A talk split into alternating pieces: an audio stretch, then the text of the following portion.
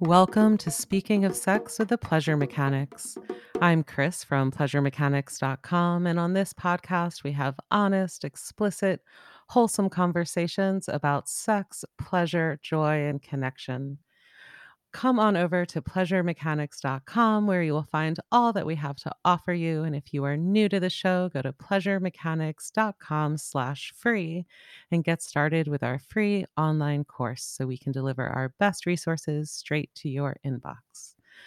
On today's episode, we are going to be exploring the terrain of troublesome turn ons the realm of experience and emotions and internal strife when what turns us on, when what we desire, also creates shame, feels worrisome, or is potentially illegal or even impossible to experience. How do we explore those turn ons with more compassion and less fear while staying in alignment with our own lived ethics and values? We are going to be exploring this tricky terrain with Nicoletta Heidegger, a licensed marriage and family therapist practicing in Los Angeles, but sharing her wisdom globally on her own podcast, Sluts and Scholars. You'll find links to her body of work in the show notes. Nicoletta, welcome to Speaking of Sex. Can you please introduce yourself and the work that you do in the world? Hi, thank you for having me. I I always find myself getting into like a meditative state when I listen to your voice, so I have to be like, "Okay, I'm awake." Sorry, like it's it's so soothing. But yes, like you said, my name is Nicoletta. Welcome. uh, I use she, her pronouns, uh, and I am a, a therapist specializing in sex therapy uh, based out of Los Angeles. And mostly I see folks in private practice, uh, but my practice is a little bit unique as I'm also uh, certified uh, and do work as an equine and animal assisted therapist. Um, so my office is at a ranch. Uh, my neighbors are pigs, goats, sheep, chicken, uh, and the like. And so I do that as well. And then I also host retreats and do education and the podcast, um, which y'all have been on. And if you haven't listened to the episode, definitely go for it. It's an amazing, amazing one um, called Sluts and Scholars. Mm-hmm. And you'll find links to all of that. And I wanted to ask you about some of your areas of specialty of research, which is part of why I invited you on for this episode specifically. Um, because while your surroundings sound really wholesome and relaxing, and I want to come do sex therapy on a farm.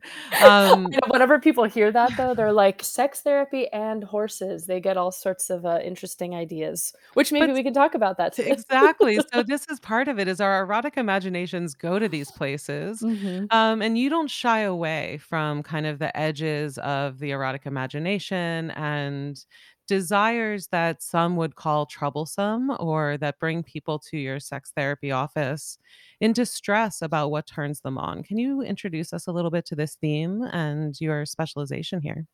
Yeah, I think I've always been interested in quote unquote taboo topics. And I sometimes don't even like to use that word because I think taboo is so culturally and subjectively defined you know what's mm-hmm. taboo for me which is like mostly nothing now um, is not taboo for another and it's taboo for someone else you know it's very subjective um, but i would say i first really got interested in this when i was doing my master's of education um, at widener university uh, in human sexuality and i did a couple papers on some interests uh, that i had some involving like uh, age play and role play and consensual non-consent fantasies and things like that. And um, I, you know the research was was fascinating but also very validating to me. Uh, but i think i really honed in on this topic for my dissertation as uh, we had someone come talk to one of our classes who was experiencing um, a desire that was illegal something that would have been uh, unethical yeah not legal and also potentially harmful to act mm-hmm. on um, and they came and spoke to our class and they basically shared that they had been looking for about 10 years for a therapist to work with them. And every therapist that they went to basically uh, either shamed them turned them away didn't offer any additional referrals or resources. And this was something that they didn't want to act on didn't necessarily think they were in danger of acting on but were trying to figure out how do i exist in the world? How do I get fulfilling relationships? How do I treat myself and get treated like a human being and get health care and emotional care support? And even when I talk about it now, I, like, find myself getting emotional because my sexual expression is so crucial to my identity, to my life, to every facet of my being, and that's not true for everyone, but, um, I was thinking, like, what would I do if my interests, my attractions, my desires could not be acted on and I was getting no support?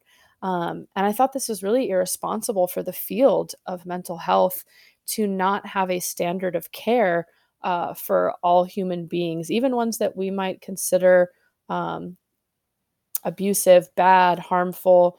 Uh, so in my practice, I I really open it up to folks across the spectrum as a place where they you know, it's a safe place to to explore everything. Mm. Um, and that that felt really important to me. Mm.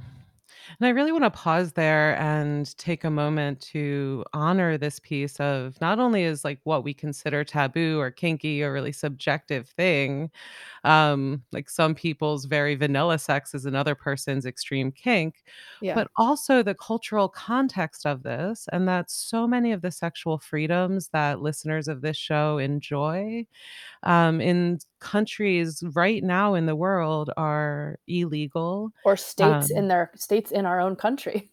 States in this country, of the United States, Yeah. exactly, and, like and given different cultural conditions and contexts, not only illegal, but, like, persecutable and Mhm. shameful, yes, but also, um, cannot be revealed at risk of persecution, and that for Yeah. most of history, a lot of sexuality has been like this, and so there's a reason so many of us have this, like, deeply vaulted place of desires that feel verboten, that feel like they cannot be acknowledged, let alone uttered aloud, let alone fulfilled. Mhm. Well, Um I wanna touch on what you said because I think it's so important, um, to acknowledge the impact of, like, inherited, uh, intergenerational trauma and systemic trauma, and for listeners out there, if you haven't I I'm guessing you've talked some about this, maybe on your podcast, but for listeners out there who don't know what that is, it's basically there's there's more and more research showing that, uh, traumas and experiences that our ancestors have had actually show up in our DNA, um, and this is done as a sort of survival technique in our genetics to avoid things that have been harmful in the past.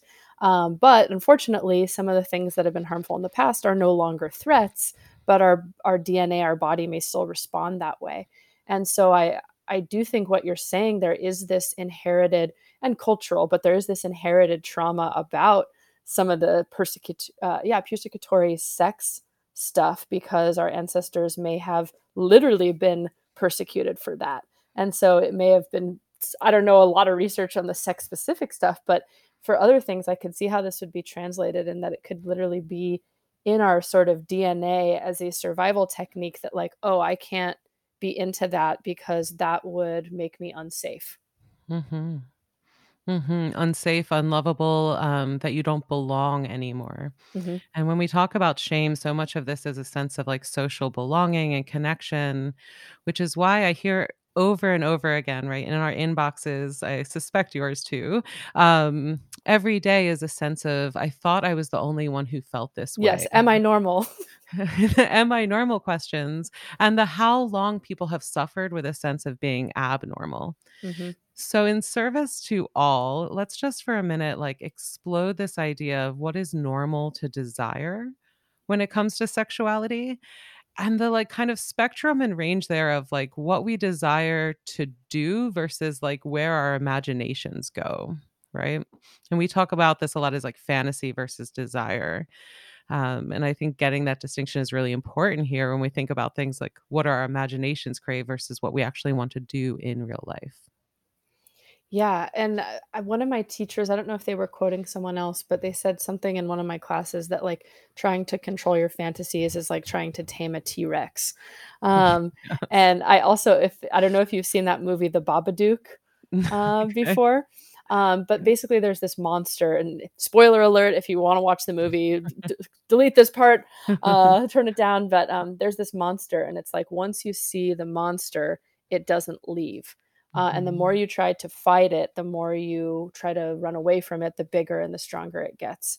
And what happens in the end is when this, uh the main character basically is, like fuck it um, i can't run from this anymore uh, and invites this monster kind of into her home it becomes this like docile dog that lives in the basement um, and so i think research shows the same mm. that there's this like backfire effect to shame that the more we shame something actually maybe the more likely we are to uh, become obsessed with it as opposed to i think a lot of people believe if you give voice to something if you give it a platform uh, that it makes it more dangerous like like sex education for kids so i mean in my practice not even going into the desires that people can't act on i would say everyone i see in my practice has some component of this um, and the mm-hmm. types of things that folks come in with some is just like do i deserve pleasure you know yeah. like it's taboo to even feel that they are deserving of pleasure or pleasure able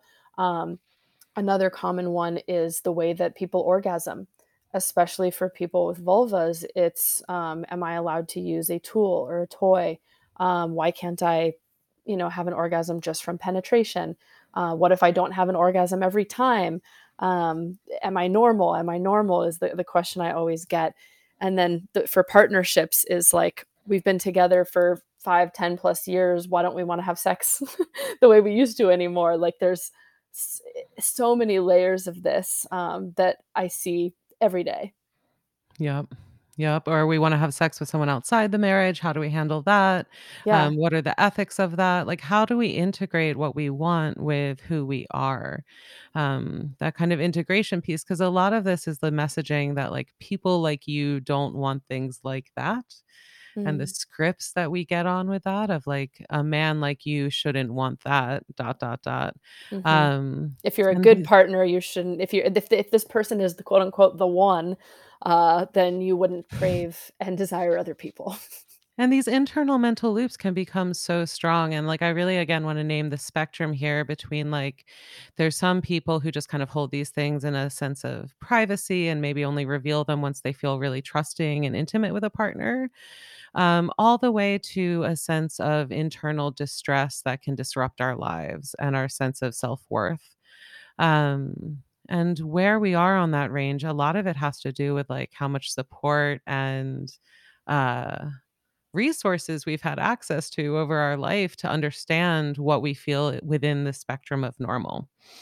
Um, and so I just want to name these kind of like the places of imagination where it's like mythical animals, extraordinary circumstances, sex under duress.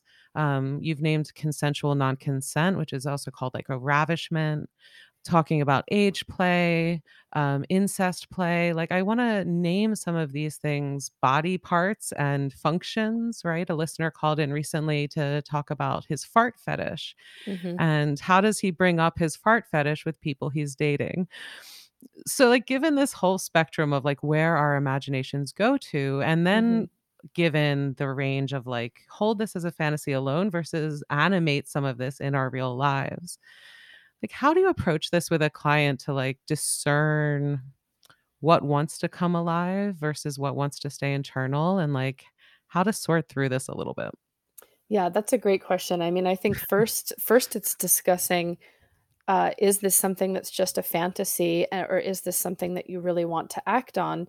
Um, and how would that be? You know what are the potential situations? And i often start that with just a metaphor of fantasies that we have outside of sexuality because i think when people start with the sexual fantasies and if there's already a lot of shame about it it's hard for them to wrap their head around this so i try to Mhm. acknowledge just like human fantasies that we have every day whether that's somebody cut you off on the freeway and you wish you had like some rocks to throw at their car or could like follow them and just give them a piece of your mind um, or i don't know if you've had this one this is my uh, sadistic fantasy that's non-sexual where if someone's carrying a big tray of something and i'm like what would happen if i just fucking flip that over you know like just the destruct like this destruction fantasy or you know Mhm. the fantasy of an ex partner who's wronged you and maybe what you wish or fantasize about could happen to them and retribution. So we have fantasies all the time that we don't act on, whether that's for cultural reasons or because we don't want to get in trouble or because we know it's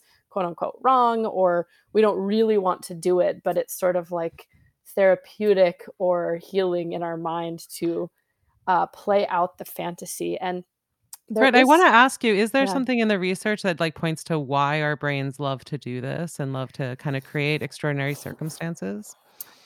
Okay, so my belief on this, um, has to do with a subject called, uh, somatic experiencing, um, and so I know you talk about somatics on this podcast, so stop me if you've covered this, but, um, for listeners out there, it it might be interesting for you to read a book called Waking the Tiger, um, Mhm. and the book basically talks about how most animals, especially predator animals like ourselves, are able to complete their survival resource or sorry, their survival action. Um, so if something is attacking them, they don't think about what are what are other dogs going to think about me. Um, they just act on their survival instinct most of the time. Uh, whereas humans, because of a little more internal nervous system complexity um, and culture and other things, um, we can often have like a freeze response to things.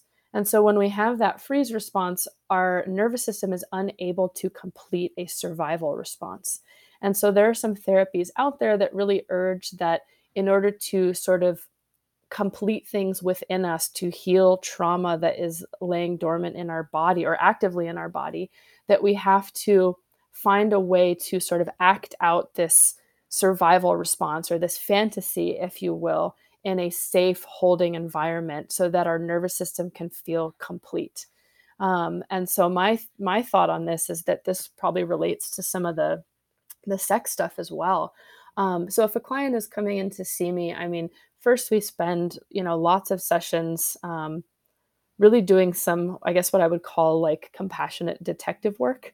Um, Mm. so we'll go through some exercises. One I really like is called the circles of sexuality, but basically getting a really thorough relational, cultural, personal history on sex and relationships to see what are their cultural and personal scripts around sex, around shame, around relationships. So I could see how, what is the lens under which they're viewing this world. Um, and then, depending on what's going on with that, I would say the next steps often encompass um, connecting them to community, but often folks aren't Mm. immediately ready for that if they're so ashamed of what's going on for them. Um, Mm. so I'm sort of their first community member, I guess, if you will. And Mm. so it's getting them used to and me modeling and normalizing the no shame approach to talking about things and getting them used to having those words in their mouth or in their space or hearing certain words and sort of saying it with a um, compassionate, empathetic, like holding lightness Yeah. um, that allows them to start practicing just even talking about it. Because so many of my clients are coming in and naming things for the very first time. And so the work is sometimes excruciatingly slow, sometimes for both of us. Like it's it's Mhm. hard to be patient with oneself. Um, but so i would say that's usually where the therapy work starts. Mm. The tenderness of that process of saying something out loud we've held so deeply buried for so long is so real. And I'm just also reminded here of, like, the power of conversation and how this can be scaled at community, right? As we all Mhm. become more comfortable talking about sex and more open-hearted with these conversations, we can Yeah. hold these conversations with one another amongst friends. Um, we're going to talk more specifically about how to navigate these spaces and stay in alignment with our ethics and values. I just want to give a quick shout out to our sponsor and our mutual sponsor to your podcast as well, Uberlube. Woo! We love you, Uberlube. we love Uberlube. I've been using Uberlube for probably a decade or more. So we are thrilled to welcome them as sponsors of Speaking of Sex. Uberlube is a luxurious, high grade silicone lubricant made from clean, body friendly ingredients. It's great for all kinds of play on the vulva, anal, vaginal, even for full body massage. And truth be told, I use it for things like squeaky door hinges too. It is clean and simple silicone lube that can go all over your body. It's condom compatible.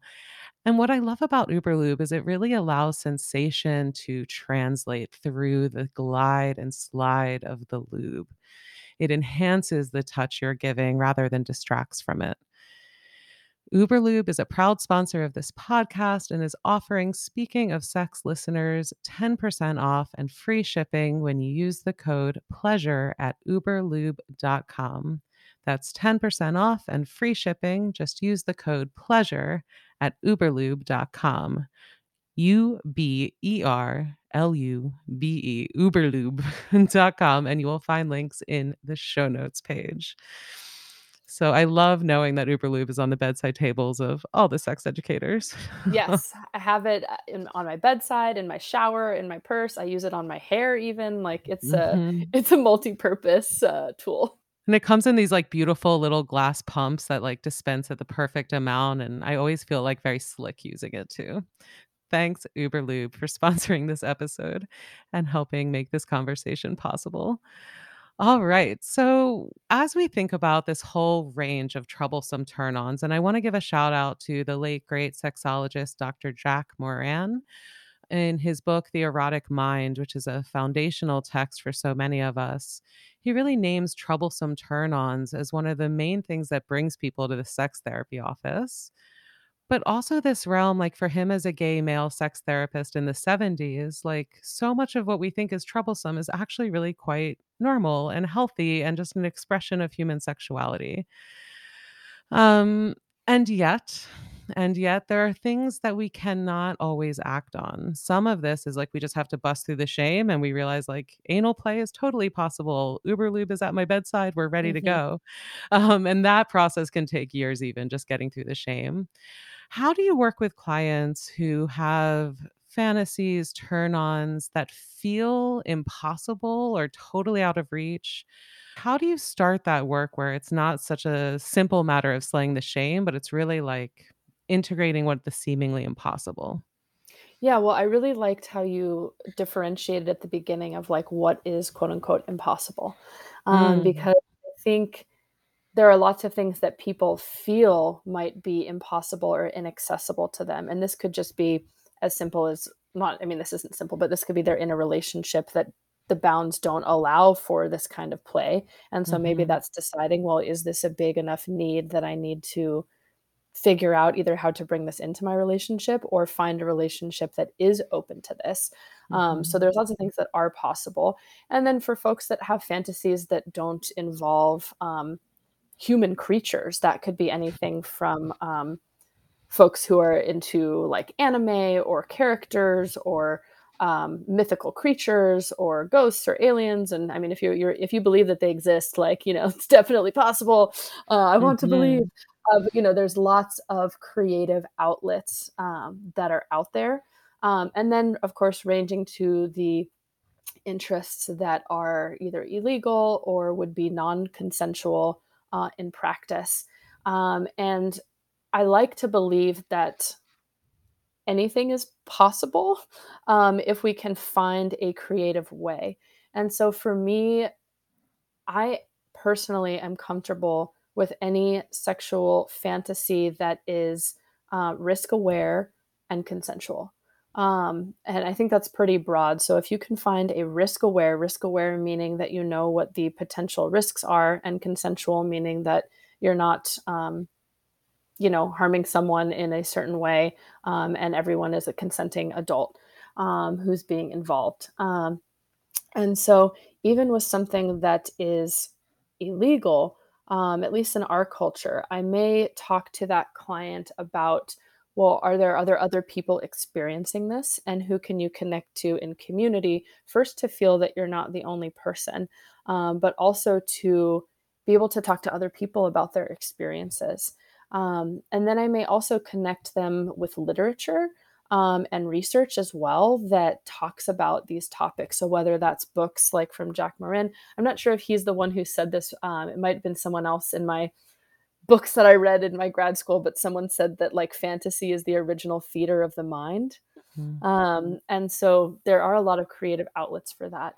Um, and so I think it's important for me to even just talking about that and and giving them the chance to think of the creative options it's not giving permission to the illegal behavior it's saying like you are also someone who deserves pleasure let's find you a way to uh, connect to people and, and get your needs met in a way that does align with your ethics.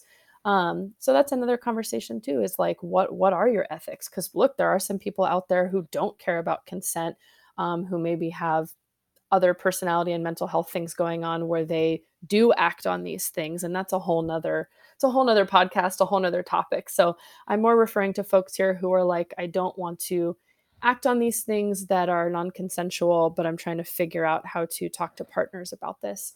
Um, so first, Mhm. I think it's having them get comfortable with even discussing these things out loud, connecting them with community, um, and coming up with are there creative, consensual ways um, to at least explore this interest uh, for yourself, so that it's something that you don't feel is totally inaccessible. Um, but I also think with that, sometimes uh, there's a layer of grief that we have to Mm. process. Um, so sometimes it's grieving who you wish you were, I guess, um, or grieving that you have these fantasies and desires, um, or attractions or orientations. Um, and then sometimes it's grieving that you can't act on these things. Um, so sometimes there's grief work involved of like, yeah, maybe this is just going to have to be a fantasy, or maybe this is just going to have to be something that um, I have to figure out how to. I guess to use a metaphor, it's like you really want a cheeseburger, but only sliders will ever be available. So it's like, how do we grieve the loss of this cheeseburger, if you will, this large, big, plump, juicy one, and see if we can find some pleasure in some tastes of that. Um, but that could be, yeah, grieving the loss of what you wish you could have but aren't having. Mhm. Um, and so I think there can be a lot of grief work in that as well. Um, and then, I, like I said, I think the main thing, and I've said it a few times already, but it is community. Um, so connecting people with other folks that they can talk to, that they can get support on, that they can confide in, that they can get resources and share resources, uh, I think is is the biggest key. I fully agree, that sense of belonging, of kind of coming home to a sense of, um, who I am as a human makes sense again is really deeply healing, and, like, from that place, even just fantasizing and masturbating to some of these things can feel really different than masturbating while in a shame-based state relationship hmm with the same internal fantasy. So it's almost like just like a Yeah. slight orientation shift through this simple yet very difficult process, right? Well, Um another another question I think I would add is I ask Mhm. folks, do you want to get rid of the shame? Or do you Mm. want to get rid of it completely, right? Because we're sort of Mm. acting under this assumption that, like, yeah, let's be shame free. Mm. And I think some level of shame can be hot. Obviously, if Mm. it is overwhelming, it's um, can be detrimental and make you feel shitty about yourself.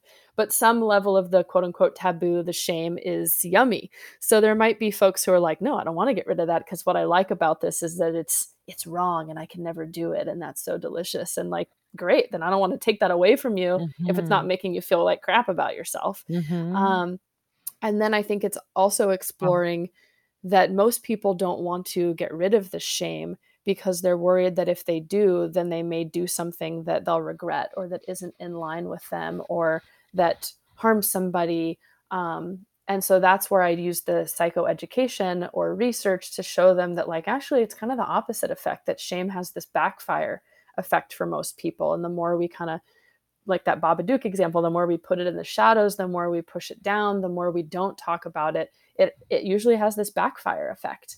Um, and so people can hear that on a logical level, but it takes a lot more embodied time and therapeutic practice and community to really believe that on a physical level. Because most people's nervous systems are going to hold on to that shame because they're like, this is keeping me safe right? This is keeping me safe in my relationship. This is keeping me so I don't get in trouble. This is keeping me in line with my ethics. Um, and then I also might get folks who are um, quite religious in their practices. So they want to like be in line with these practices. And that can be a tough one because every uh, fiber of my being is like, well, let's eliminate the shame. But I have to meet Mhm. folks where they're at and help them live the lives that are in line and authentic to what's important to them. Um, Mhm. so it's really subjective work as well, based on how much do you want to get rid of the shame, and can we have it be something else or, or change it up in the way that fits for you. And I love this. I think this is where the word integration comes to me. So where it's like we feel like our sexuality is an integrated part of who we are. It doesn't um, distract us from our world. It can even fuel our world. Um, and thank you for naming those kind of protective elements of shame. That's really beautiful to think about. Um, what are some of the cues and what's the process? Like, how do we know when we need additional support around this process versus things like reading books, listening to podcasts, um, coming into community? Um, and I also, maybe even before we get there, I want to hear about the process. Like, when people go on community websites and realize that like not only are there other people but there's whole communities and hmm subcultures organized around these kinks and fetishes Yeah. like something like age play for example like what happens when people realize that like this whole world is awaiting them Mm. I think some people uh, freak out. hmm i imagine it like can be overwhelming Yeah, I think, um, some people will even be rejecting of those mm, communities because they don't want to it's sorta like they're projecting this rejection of themselves onto this community, right? Like internalized shame and they're they're putting that. So sometimes it's like, "Oh, I know they're there, but, like, I don't wanna be with that community just because we like the same thing. How am I mm. ever gonna find someone in that community that also likes the other things that I like? Like, I don't just wanna be connected to them because they like the same thing." So I think sometimes there's an immediate rejection, which to i me is like often boobs and baking yeah, right, right, but it's like, but what you know, but Mm, do you also like these other things, or will we get yeah along as a as a human? yeah Um, so I think I see sometimes there's this immediate rejection, which to me is good info that they're still, you know, rejecting themselves. Um, hmm but then as we work through that, there's a, a turning point where uh, I see them experience like all sorts of feelings, um, kind of like the the stages of grief. Um, I see anger actually. hmm Um, I see anger with why didn't anybody ever teach me this? Um, why has why is nobody talking about this? How come nobody uh, talked to me about these things? How come uh, I didn't learn this in sex education? Like I've been operating like this for 20 years. Like there's anger, why uh, have i wasted resent so much time Yes, I've wasted time. There's resentment, uh, but then there's also nervousness and excitement and Mm. um, relief that they could connect with folks. So I think it's the whole gamut, and we have to like accept and let those feelings roll in and roll out as a normal part of exploring a new community. Mm. I am so glad there are therapists like you to support folks in these Thank you. journeys. Um, what are the cues that people should look for that they might need some additional support? And is there a place people can find therapists competent in these areas? Mhm. Yes. So I am biased because I'm a therapist. And so I do believe that we shouldn't wait until things are really bad to go to therapy. I think it's, if you're even asking yourself, would that be a good idea? Do it. Mm, like, even don't wait until things are really horrible because then it's harder to enact change if you're amidst a survival crisis. Um, doesn't mean you can't get support if you're in that, but like I would invite you to do it now um, mhm, but again, I'm biased because uh, I think therapy can be helpful for most folks. Um, but I would say other things would be if you're not f- experiencing pleasure, if you're finding yourself isolating from other folks, if you're finding that you're spending more time with that negative voice in your head, uh, if you're finding that the way you talk to yourself is not the way you would talk to an innocent animal or child, um, any of any of those things are a good indicator that well, you that's should all of us. that's all of I mean, shit, that is a an ongoing process, as you know, right?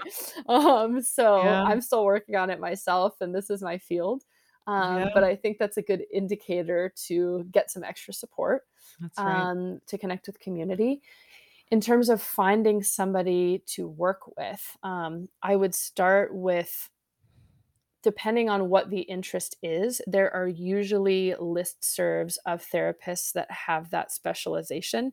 So Mm, even just Googling keywords of like kink, uh, kink informed therapists, um, mhm, or whatever the target desire fantasy word is, like that and therapist list.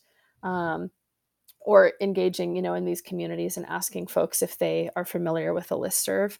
Um, so most of the f- communities that I can think of that have a particular interest, there is a list already that someone has curated out there with Mm. people that they have either gone to themselves or vetted um, as folks who are both informed and understanding about that. Um, another option is, and, and I think this one can be a little bit harder because it forces people to have to say what the thing is to the therapist and they might not be ready. Um, but things you can ask a therapist is like, if especially if it's around the sex stuff, is saying like, what is your training in sex therapy? Um, another rule out is um, do you operate with the sex addiction framework? If they Mm. do, I would probably encourage you to stay away. Not every Mm. therapist is like this, but a lot of therapists trained in the sex addiction approach framework um, can have a uh, a background in sort of shaming different and diverse sexual practices. Um, And I and will just preempt the emails and say we have an episode on that coming up. Oh, nice. Okay. big conversation. Yes, and there Thank there's so many more nuances, but Mhm. so that's a bit of a blanket statement, and I don't think it's true Mhm. for everyone, but, But um, even that sense that you're allowed to ask questions before your first session Yes. or Yeah, well, I think a lot of people when it comes to healthcare think and look, sometimes this is a financial issue and they just have to go with who their insurance has, and so that's tough because you often don't get to to feel like you can pick.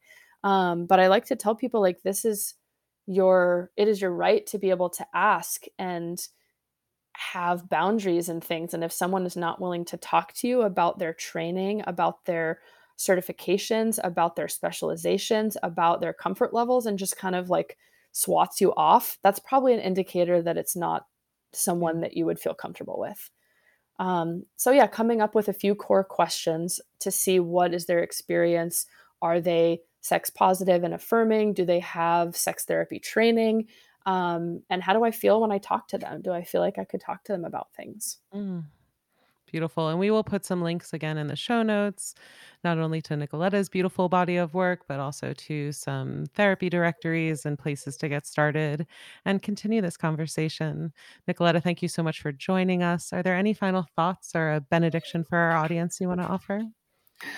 Thank you so much for having me. And I really appreciate you being a platform that is also willing to have these conversations. And I think, yeah, just a reminder that you are normal and you are special. Because I think Mm. sometimes when I say to people you're normal or or like everyone else is coming in with this, some people are like, "Oh, but I'm not special." Mm. So I want to try to find this balance of like, yes, you are unique and special because you are, and you are not alone in your experience. And if you can think of it, there is a community out there for it. Mhm. Mhm. Permission to be specifically weirdly you. Yes. Indeed. Thank And you so find some other people us. that are specifically weirdly them that you have some Mhm. overlaps with. Who will cherish every ounce of you. Indeed. Yeah, the boot, what did you say? Boobs and desserts. You'll you'll find them. Indeed. Thank you so much for joining us. We will be back with you next week with another episode of Speaking of Sex. You'll find it all at pleasuremechanics.com.